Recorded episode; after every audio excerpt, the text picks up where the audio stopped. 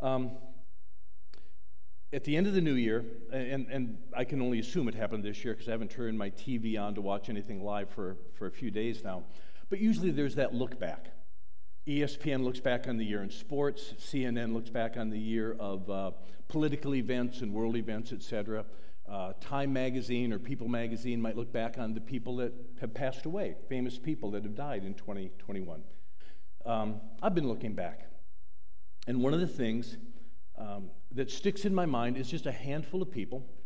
Uh, and oddly enough, none of them Christian. And, and maybe it's not odd when you hear what I'm going to say, but none of them Christian that have really helped me and encouraged me to see the world through their eyes. We can live in a little bit of a bubble here, can't we? I mean, you're my friends, you're my family, you're who I go to lunch with, you're who I study with, you're who I worship with. I see you people probably more than almost anybody other than my family and maybe a couple of close neighbors. But we think a certain way. The world thinks a very different way. And if we're to love them, if we're to be an effective witness to them, if, if they're going to look at us and say, I think that person understands me, I think that person cares for me, we sometimes have some work to do. Paul did this. I won't read the text, but you know it in 1 Corinthians 9. To the Jews, I became like a Jew. To those under the law, I became as one under the law. To those without the law, those without the law. And then he concludes it by saying this I have become all things to all people, that by all means I might save some. I do it all for the sake of the gospel, that I may share with them in its blessings. So, for the sake of the gospel, I've spent more time than usual this past year just listening to people, reading people, trying to understand the world, because you probably noticed with me, it is not the same world. I'm, I turned 66. Um, it's not the same world that I grew up in in the 60s and 70s. They had their own craziness, I get it. But this is different. This is a different kind of culture that we live in.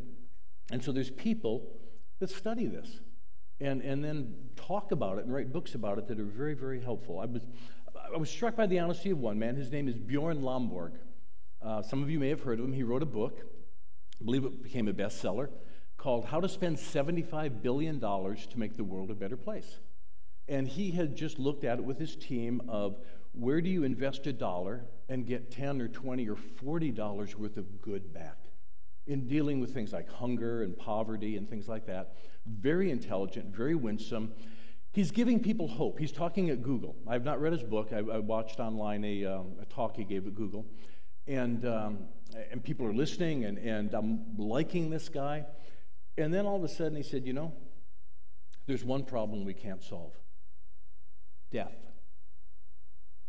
And then he said, I, I know he was a little tongue in cheek here, but I think he was also very transparent. He's, he's talking in terms of how economists can help us think for where to put our money to try to help marginalized people. And he said economists would say that we have a severe undersupply of immortality. Clever way to put it, but also a very transparent way to put it. I can help you feed these people. I can help you get these children inoculated so that they, they grow up healthy. I can help you with infant mortality. I can't help you with death. We have no answer for that. Now, you and I do have an answer. Not that we can say, here's how you don't die. We can say, you don't have to be afraid of it. Death can go from being your master to being your servant. Bjorn Lomborg is probably smarter than any of us in this room. Although I don't know, some of you might be really smart, and I, I just haven't met you yet. But he's a sharp guy. And um, he says, I know what the ultimate problem is. I can't help you. Another man, Hans Rosling, um, he co wrote a book titled Factfulness, published in 2017, just shortly after he died. He, he died four years ago now. And I commend it to you. It's a really good book. Um, it's kind of about the state of the world. It focuses on really basic but important questions extreme poverty, uh, hunger, um, infant mortality rates, how many people are dying from natural disasters around the world, um, how many girls are able to get an education. It's not a question that we think much about in America, but there's parts of the world where if you're female, you are not allowed to go to school. So, how's that going? Getting better, getting worse? Well, he developed a test Uh, the last one I took had 13 questions on it, and each one had three possible answers. And he notes that if he could just train a group of chimpanzees to sit down in front of a computer screen and just give them three buttons, three choices, every time a question flashed, they obviously couldn't read it, they wouldn't know what it said, but if they just knew to press one of those three buttons, they would score 33% on the test, wouldn't they? It's a failing grade, but they'd get about a third right. But of course, he doesn't give uh, the test to cham- uh, chimpanzees.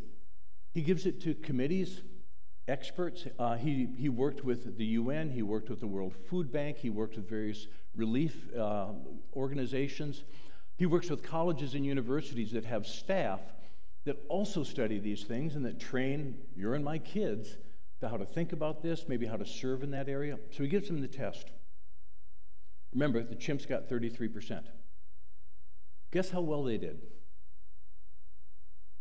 Somewhere between 18 and 22% is how they did on average. Now we chuckle, but they're smart people. They're people that are devoting their lives to try to figure out how can we help those who are on the margins. Why did they do so poorly? Very simple answer. There's three choices, and they were, they were kind of, you know, here, here's a pretty good choice, here's a middling choice, and here's a not so good choice in terms of how good or bad things are. They got the questions wrong because the correct answer was almost the best answer. One of the questions was um, worldwide, boys, by the time they're 30, have had about 12 years of formal education. How many years have girls had? The choices were like 4, 6, and 11. Guess what the answer is? It's 11. They guess 4 and 6. Now, why is that? Why are the people charged with looking at our world, formulating solutions? They're experts in that field. Why are they always pessimistic? And Hans suggests an answer. I think he's probably right. We have a 24 hour news cycle. And you've told them by what you click on, by what you tune into, that you like gory, tragic, sensationalistic stories. Just own it. You probably do. Think about what stories you read on your news feed. Well, you get into a loop. They need to monetize their product, they need to get paid for it. So they say, okay, we need as many customers as possible. And so we know that people will rubberneck at that accident and cause another one. Um, and, and so they feed you what you've told them that you want, people want. And yeah, it's, it's nice that a little boy got a puppy and that nobody was robbed this week. That's never on the front page. There's, there's a, a saying in journalism if it bleeds, it leads. Because they know that that's the paper you'll buy, that's the story that you'll click on. So, what that's done is train us to some degree Hopefully, you fight back against that a little bit. But train the world that you are called to go and minister to and to love and, and, and to, to call to faith in Christ. It's trained them to be hopeless. It's trained them to always think that the world is worse than it actually is. Third person, last person. Jonathan Haidt, H A I D T. Um, he's a co author of Coddling, The Coddling of the American Mind. Um, he makes a very similar point at the risk of, of great oversimplification. Here's what it is He notes that there has never been a safer time to be alive. Your chance of dying in some untimely fashion from disease or accident or war or natural disaster, anything like that, has never been lower. And the anxiety among certain generations has never been higher. In other words, they, they, this is the safest possible time to be alive, especially in America. And colleges, especially, are seeing unprecedented levels of depression, anxiety, suicide, cutting, you name it.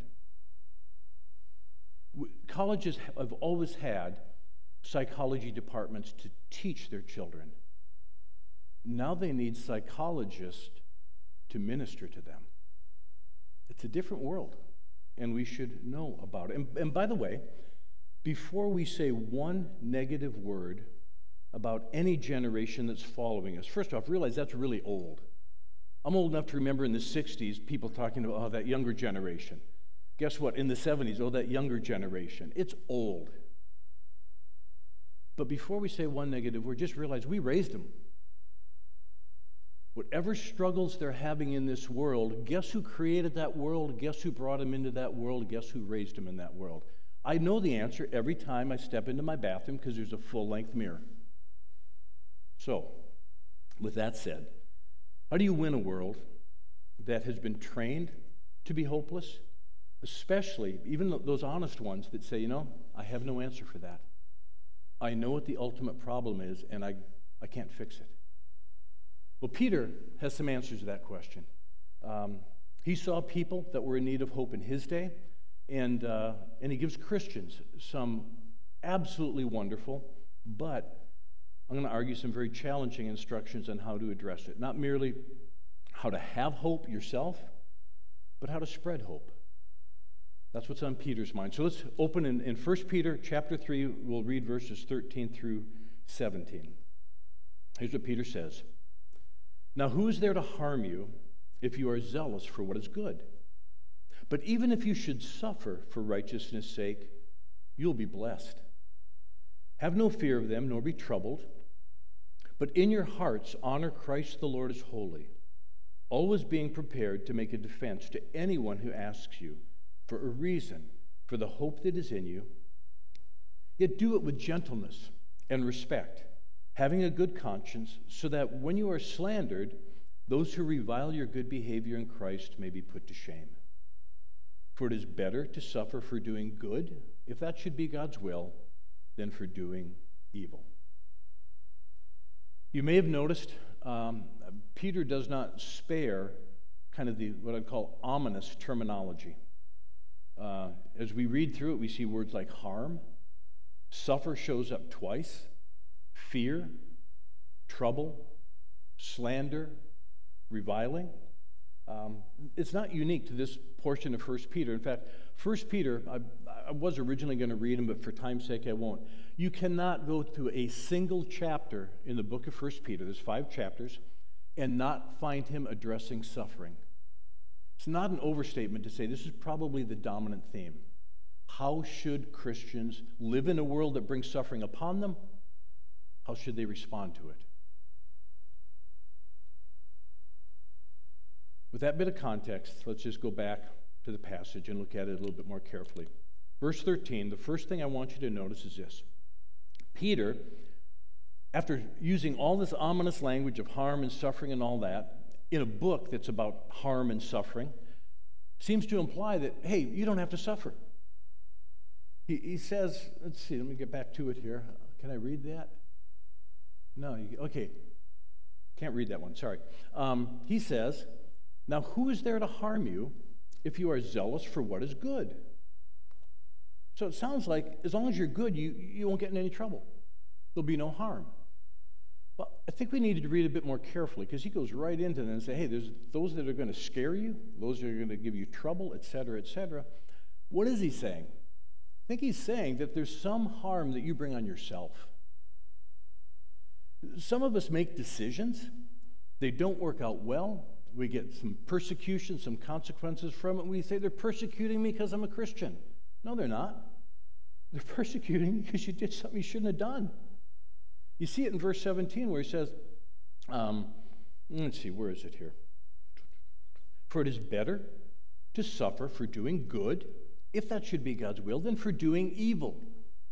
So Peter does have at least two categories of suffering. One comes when you do good and people don't like it, and the other comes from when you do bad and people don't like it. And he says you can avoid one of those. Be zealous for doing good. But he's not holding out a false hope that, hey, just, just be a good person, just do good things, be zealous for good, and life will be smooth and easy. It would be a false hope. It would be contradicted by everything Peter had experienced. It would be contradicted by what he was seeing around them in the world. It would be a false hope. It's, it's, it's almost inevitable in Peter's day, because in, in chapter 4, verse 12, we'll read it later, um, he says, Do not be surprised at the fiery ordeal that is among you, as though something strange were happening. This is the norm. So he continues now in verse 14, not with words about how to avoid suffering through doing good, that, that's legitimate, but how to endure the suffering that's still going to come, even when you're a faithful Christian. And the first thing he tells them is that if they suffer for righteousness' sake, they will be blessed. First tool he gives them. A tool to fight the anxiety that he says is coming, uh, the fear that's coming, the troubled spirit that's coming. Yes, suffering's hard. None of us volunteers for it, for the most part. Um, but it will not have the last word. God has the last word. And his word says this He will bless those who suffer for righteousness' sake. Now, I mentioned that that kind of theme of, of suffering and how a Christian should respond is just common in 1 Peter. Um, let me take you back just a little bit to chapter 1 for just a moment. Chapter 1, verse 6. In this you rejoice, though now for a little while, if necessary, you have been grieved by various trials. So there's this suffering right in the opening portion of the letter, verse 6. But now, verse 7, here comes the blessing. So that the tested genuineness of your faith, more precious than gold that perishes though tested by fire, may be found to result in praise and glory and honor at the revelation of Jesus Christ. We suffer, not pointlessly, but to prove, or at least in this case, to prove and refine our faith, and we are blessed with praise and glory and honor. Yes, I know Jesus gets praise and glory and honor, but believe it or not, so do you. It will be lesser, no one will be confused when praise and glory and honor are doled out as which one is you and which one is Jesus. There'll be no confusion. He gets ultimate, infinite praise and glory and honor, but you get a measure of it. You share in it. You're, when, when Christ is revealed with you, you are no longer that simple minded, supposedly science denying, superstitious fool that skeptics have just loved to mock for years. You will be the wise one. You'll be the faithful one. You'll be the courageous one who kind of held their ground in the face of that mocking and in the face of that persecution.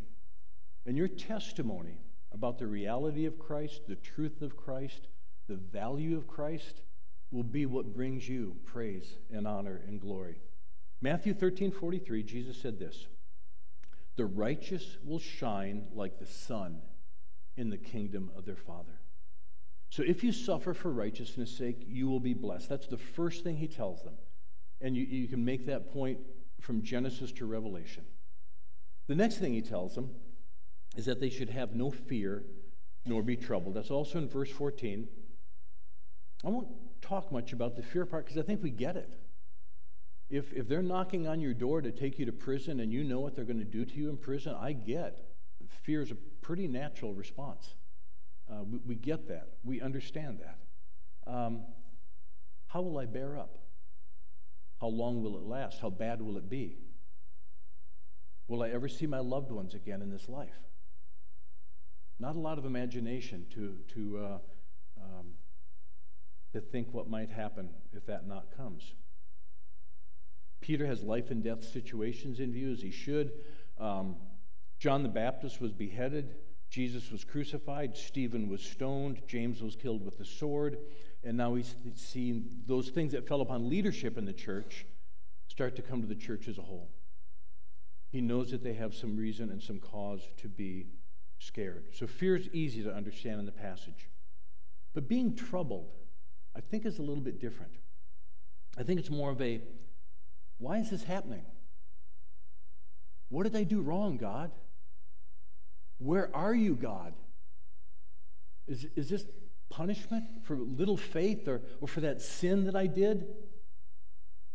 I think those are the troubled thoughts. Um, Asaph in Psalm 77, uh, he says, I'm unable to sleep. I'm so troubled that I cannot speak. And then he tells us what the source of it is. Has God forgotten to be gracious? Or has he in anger withdrawn his compassion? When the heat's turned up on suffering, you, you'll ask those questions. What did I do wrong? Has God left me? They're the thoughts that trouble the soul. And Peter says, I don't want you to be troubled. They're not true. And that's why he wrote what he did. in chapter 4, verse 12. Do not be surprised. It's happening to everyone. I, I don't want this to sound dismissive or disrespectful in any way, but you're not special. This is what's happening in the church in Peter's day. Don't be surprised. It's not about you, it's about something much, much bigger. Before we move on, one more thing. Do not fear, or have no fear of them, nor be troubled. When you read them in English, I think you're inclined to say, oh, that's a command. Don't fear them. Don't be troubled. They're not commands. Commands show up in the imperative in the Greek, and these are not imperative. So if they're not commands, what are they? I think they're encouragement. I, I, think he's saying you don't have to be afraid. You don't have to have your spirit troubled. And yet, Peter knows they will. If he, if he thought that he could just command them, hey, I'm commanding you, don't fear. I'm commanding you, don't be troubled. He would not have wrote what he wrote in 1 Peter 5 6. Humble yourselves, therefore, under the mighty hand of God. That's, that's his counsel as, as suffering is coming. Humble yourself. So that at the proper time he may exalt you, casting all your anxieties on him because he cares for you. You don't have to fear him. You, you don't have to be troubled. But when you do, when you're consumed with anxiety, cast it on God because he cares for you. It's just a wonderful. Peter's such a good shepherd. I, I want to lead you away from fear. I want to lead you away from that troubled spirit. But you know something? When they're still part of your life, you've got a father. And he says, just cast him on me. You can't carry him, I can. But Peter is not content to flip a coin. Maybe they'll have no fear, or maybe they will. Maybe they'll be free from anxiety, or maybe they won't. Who knows? He doesn't leave him to that. He wants him to fight fear. He wants him to fight anxiety. He wants him to fight that troubled spirit and to replace those things with hope. With hope in the midst of persecution. So we'll see this now as we transition from verse 14 to verse 15. Verse 14 Have no fear of them, nor be troubled, but in your hearts honor Christ the Lord as holy, always being prepared to make a defense to anyone who asks you for a reason for the hope that is in you. Yet do it with gentleness and respect. Verse 15, I mentioned that 14 didn't have any imperatives in it, it didn't. Verse 15 does have an imperative, and it's the main point of the passage honor Christ the Lord as holy. That's the command. That's the main point of the entire passage. If it's not all he wants them to do, but it's the foundation for all he wants them to do. You must honor Christ the Lord as holy, or you will be fearful. You will be troubled. You will be anxious. You will not have hope. Get it right, and you can do everything else in the passage. Get it wrong, and you probably can't do any of it. So I guess we need to find out what it means to honor Christ the Lord as holy. The word, the imperative that's, uh, that's translated honor as holy, which is one word in Greek, honor as holy, shows up many other places, but there's one that'll be very familiar to you and I think most helpful. If I asked you to all recite the Lord's Prayer right now, you could do it. What are we supposed to do with his name? Hallow it. Same word. Hallowed be thy name. To, to hallow, to honor, to treat as holy someone's name is to recognize that that represents who they are. They are a certain kind of person. And so, in that prayer, when Jesus says, Here's how you ought to pray um, our Father is a Father. Hallowed be thy name. Honored and holy be thy name. Why? Because you're in heaven. You have a kingdom. You're, you're sovereign. Your will is done in heaven and one day will be done perfectly on earth. You're the one who gives us our daily bread. You're the one who forgives us our sins. You're the one who's working in us so that we forgive the sins of others. You do not lead us into temptation. You do deliver us from evil. Yours is the kingdom. Yours is the power. Yours is the glory forever. You want to know why you don't take his name in vain? You don't talk bad or casually about that kind of God. He is amazing. He is unique. That's what's meant by hallow. You honor it because he is an amazing, amazing being. There is no other God like him. Honor him, count him as holy, trust him, delight in him. All that he has said is true. This is the one, in fact, that you turn to in prayer. He has all power, all authority. He is amazingly good. He's your Father. Honor him. There is none like him. So now let's go back to our text and see if that doesn't help us with what Peter wants us to do. We are to treat Jesus as holy, as utterly unique, as King of kings and Lord of lords. He is the Lamb who died to pay the price for our sins. He is the Lion who rules the nations with a rod of iron. He's the one who makes promises that seem too good to be true. And if, if, if you don't think that, you don't think that way, how many of them do you struggle to believe? He makes amazing promises, and he has power to keep them. He purchased those promises with his blood. They're paid for, they're yours. He will keep every one of them because he cannot lie. It would be a great dishonor to just another person if they promised you something and you just said, you know, something, I, I don't think I can trust you to do that. that pretty much the relationship is over at that point, isn't it? Yeah, you said you'd do something, but you're not going to. If it's insulting on a human level, how insulting, how dishonoring is it on a divine level?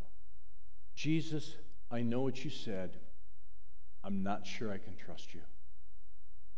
I look at the cross, but I, I don't, is that enough evidence? I don't know. That's dishonoring in the extreme.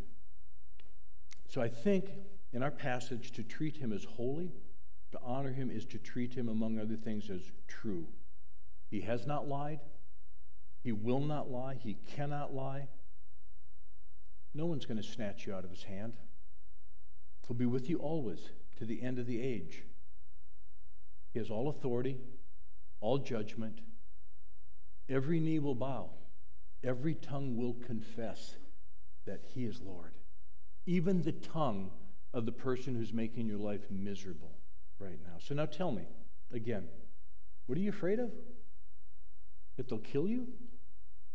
Jesus has promised to raise you from the dead and bring you to glory. 20 years ago, uh, yeah, 20, 21, 22 years ago, I had the great privilege of going to a conference where a man named Joseph Tson, T S O N, was a speaker. Uh, one of the keynote, I think he was the keynote speaker. Anyway, um, he's a pastor from Romania. Uh, and Romania, of course, after World War II, uh, came under the Soviet Empire influence.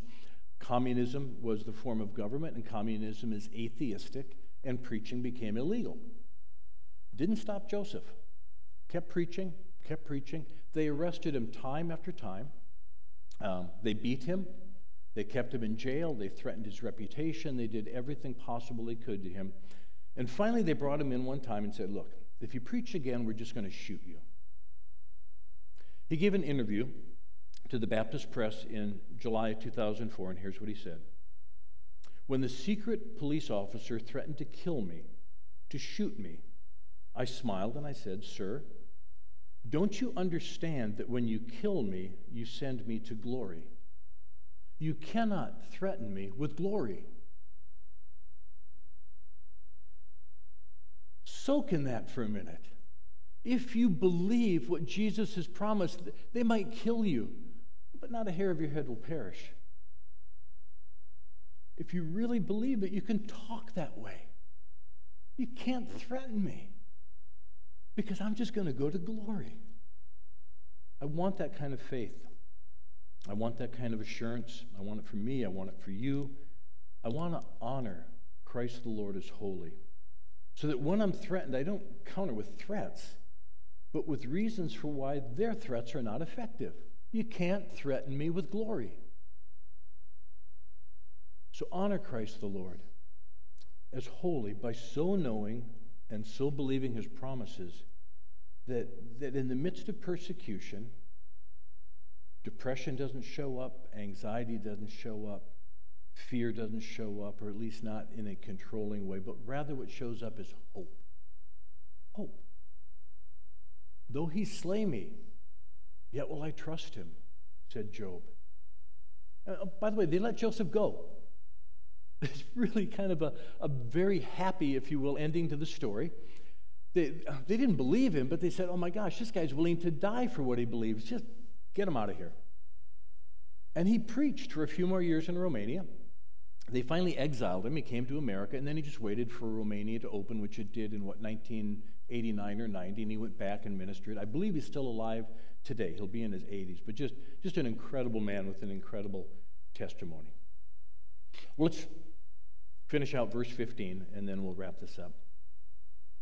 But in your hearts, honor Christ the Lord as holy, always being prepared to make a defense to anyone who asks you for a reason for the hope that is in you.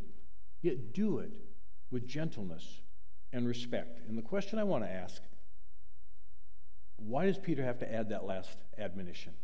Do it with gentleness and respect. And I think there's a couple of reasons. One is, maybe the main one is, um, your hope is not just meant for you. It's not just something for you to own, and I've got hope. Your hope is something meant to be seen to draw other people into the same relationship that you have with the Lord. The same Lord who gives you hope wants them to have hope. It would be easy, after weeks or months of pain and loss and suffering, to threaten your tormentors. They, they would say, hey, hey, well, you need to just break. We're going to keep doing this until you quit. And instead, you show hope. And so they say, okay, What's up with the hope? What's up with the stubbornness? What's up with you? If you say, Well, I'll be released to glory, and you're going straight to hell, it's not overly winsome. You're not going to come across as one rejoicing in hope. You're going to come across as one bent on revenge. Don't do it. When he was reviled, he did not revile in return. When suffered, he did not threaten but continued entrusting himself to him who judges justly. 1 Peter 2:23. Jesus didn't revile. He didn't threaten. He just trusted the Lord. So honor him. Treat him as holy, as one who cannot lie, and who's promised that you are part of a story that gives you a future and a hope. And when you honor him in that way, when you know that you know that nothing's going to separate you from his love. It shows. Suffering is on the horizon. It might be at the door. You might already be in jail or in the hospital. And yet you have hope. And hope is the incontrovertible evidence that you believe him. You believe him. Blessed are you if you suffer for righteousness' sake. And when that kind of hope appears, especially against a backdrop of suffering, people will ask you, Tell me about the hope that's in you. If I was going through what you're going through, I would not have hope. I would be angry, resentful, hopeless. I see joy. I see hope. Why? And the door's open. Let me give you a little application as we close. I opened telling you, and I remind you now, we live in a world that does not have a great deal of hope. E- even when they're doing truly wonderful work and seeing some good results, encouraging results, they get to that place. And it's interesting because nobody was asking him religious questions beyond uh, Bjorn Lomborg. Uh, that wasn't what he was there to talk about. But he just realized in that moment of honesty that um, there's a problem I can't solve. And it's the ultimate problem. Because they don't know God, they have an excuse for grumbling, for despair, for a general lack of hope. We have no excuse. And yet, it's been my observation, and I'll put myself at the head of this list, that Christians can grumble with the best of them. We can make it an art form if we choose to, because we've got some extra ammunition. We know how the world should be, and we know how it is, and man, I got a foundation to grumble. It's not good. You do not honor Christ the Lord as holy when people know us more for our complaining about what is wrong with this world than for our hope that Jesus will one day set it all right. So, I, as I was preparing this sermon, I wasn't thinking in terms of New Year's resolutions. I make them now and then. You probably do as well. Be careful about the ones that involve diet because you'll, you'll break it. Um, but there's a resolution here that I'm going to put before you. What if we make 2022 the year that we resolve not to grumble? Not to grumble about politics, not to grumble about traffic, not to grumble. And, and, on the flip side, there's some good things, really good things that might happen. Let's make sure we don't gloat either, because they're both very unattractive. We may well get a decision handed down here before long that either undoes Roe v. Wade or severely limits it. And I'm going to have to go find a room to just go cry from joy. I never thought that would happen, but it might. If it happens, my rejoicing is going to be kind of private because I want to maintain a relationship with people who think that's the worst thing that's happened so I can tell them where my hope really is. Because my hope is not in nine people who wear black robes reversing something that never should have happened. My hope is in the Lord, and I want them to see that. In medicine, I see Bob's here. You can correct me if I'm wrong, but I believe one of the first rules is do no harm. In evangelism, let's make it the first rule do no harm. And grumbling harms your witness. So let's just resolve not to be that people this year. Second, Peter says, be prepared, which means then that you shouldn't just have, I think, a general idea that, oh, God is good and I know how the story ends. He wins. You should have promises memorized. You should be able to open your Bible or pull out your phone and, and say, This is why I have hope. Let them read it, let them see it. It's not your personality, it's not your inclination, it's your God. Be prepared because that door will open. Hard times will come to every one of us, and that's your opportunity. So be prepared. I got a call, I know, five years ago from a man that I literally had not seen. I think the last time I saw him was 1992, but that was brief, and I think most of the time that I saw him was back in the 80s, so it's been a long time. I've not heard from him, completely lost track of him. We would just bump into each other at events now and then. He called me. I have no idea how he find, found me. Uh, I'm not on social media, but he found me. And he said, uh, or we had a little small talk, and then he said, You know, I always thought you were a fool for being a Christian. Now I'm a Christian. So I guess I'm a fool too. And I look back, and I don't recall any great conversations with my friend, you know, where you go home and you go, man, I think I really, really convinced him of something. I recall being frustrated, a little embarrassed, a lot of self condemnation because I, I, was more timid than I should have been. But you know something? I did know what I hoped in. I, I could quote from memory a lot of promises. And so each conversation, when we got into that, there would be something of substance that I would give, even if it wasn't all that great. I knew what I hoped in. I knew what God promised. And apparently, I said enough true things for him to conclude that I was a fool. Because that's what'll happen if you say a lot of true things. He'll say, You're a fool. And he did. And then 20 years later, the phone rings. And that fool who talked to him in Los Angeles is now living only a few, he's up in Vero Beach, bearing fruit. I have no idea whether any of our conversations played into that, but he thought enough of them to call me and tell me what God had done in his life. I say that just to encourage you. Most of you are going to say, look, yeah, I'll, I'll memorize things, and okay, I'll stop grumbling, but I'm just not very good at some of this evangelism stuff. Just be faithful. Have those promises out there. Let them see hope in you, and God will give you opportunities that, believe it or not, you can bear fruit from. And finally, last thing I want you to see Peter sets the bar really high. I hope every one of you has people that say, Hey, I know you're a Christian. Uh, or they, they, what church do you go to?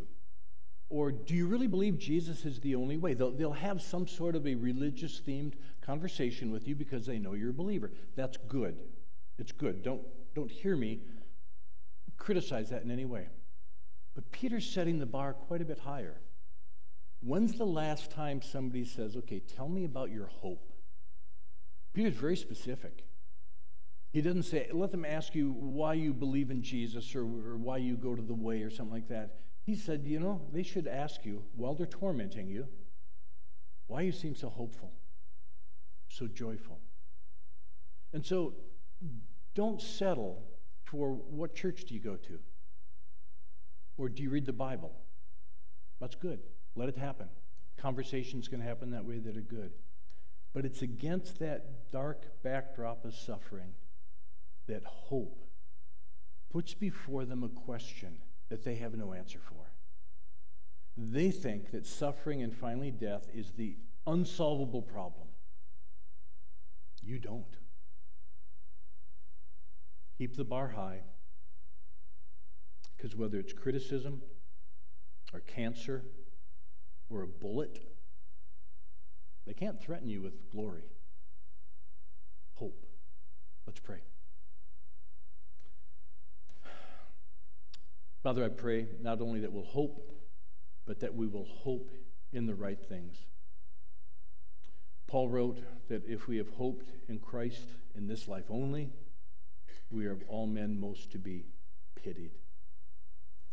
And so let us be clear our hope is not in elections, although they're important. Our hope is not in everybody getting released from the hospital and going home healthy, although we pray for that. We love that when that happens. At the end of the day, our hope is this that no matter what happens, at the end of this, there is a resurrection. There's a resurrection to eternal life. There's a resurrection to a kingdom where righteousness dwells. There's a resurrection to a fellowship with Christ unlike anything we've known. There's a resurrection where every tear is wiped dry and there will be no more. That's our hope. You do many other good things on the way, but at the end of the day, we are not hoping on you in this life only, but ultimately and most significantly in the life to come. Hope that be true of every one of us. And Lord, guard, just help us. Help us not undo that hope by grumbling.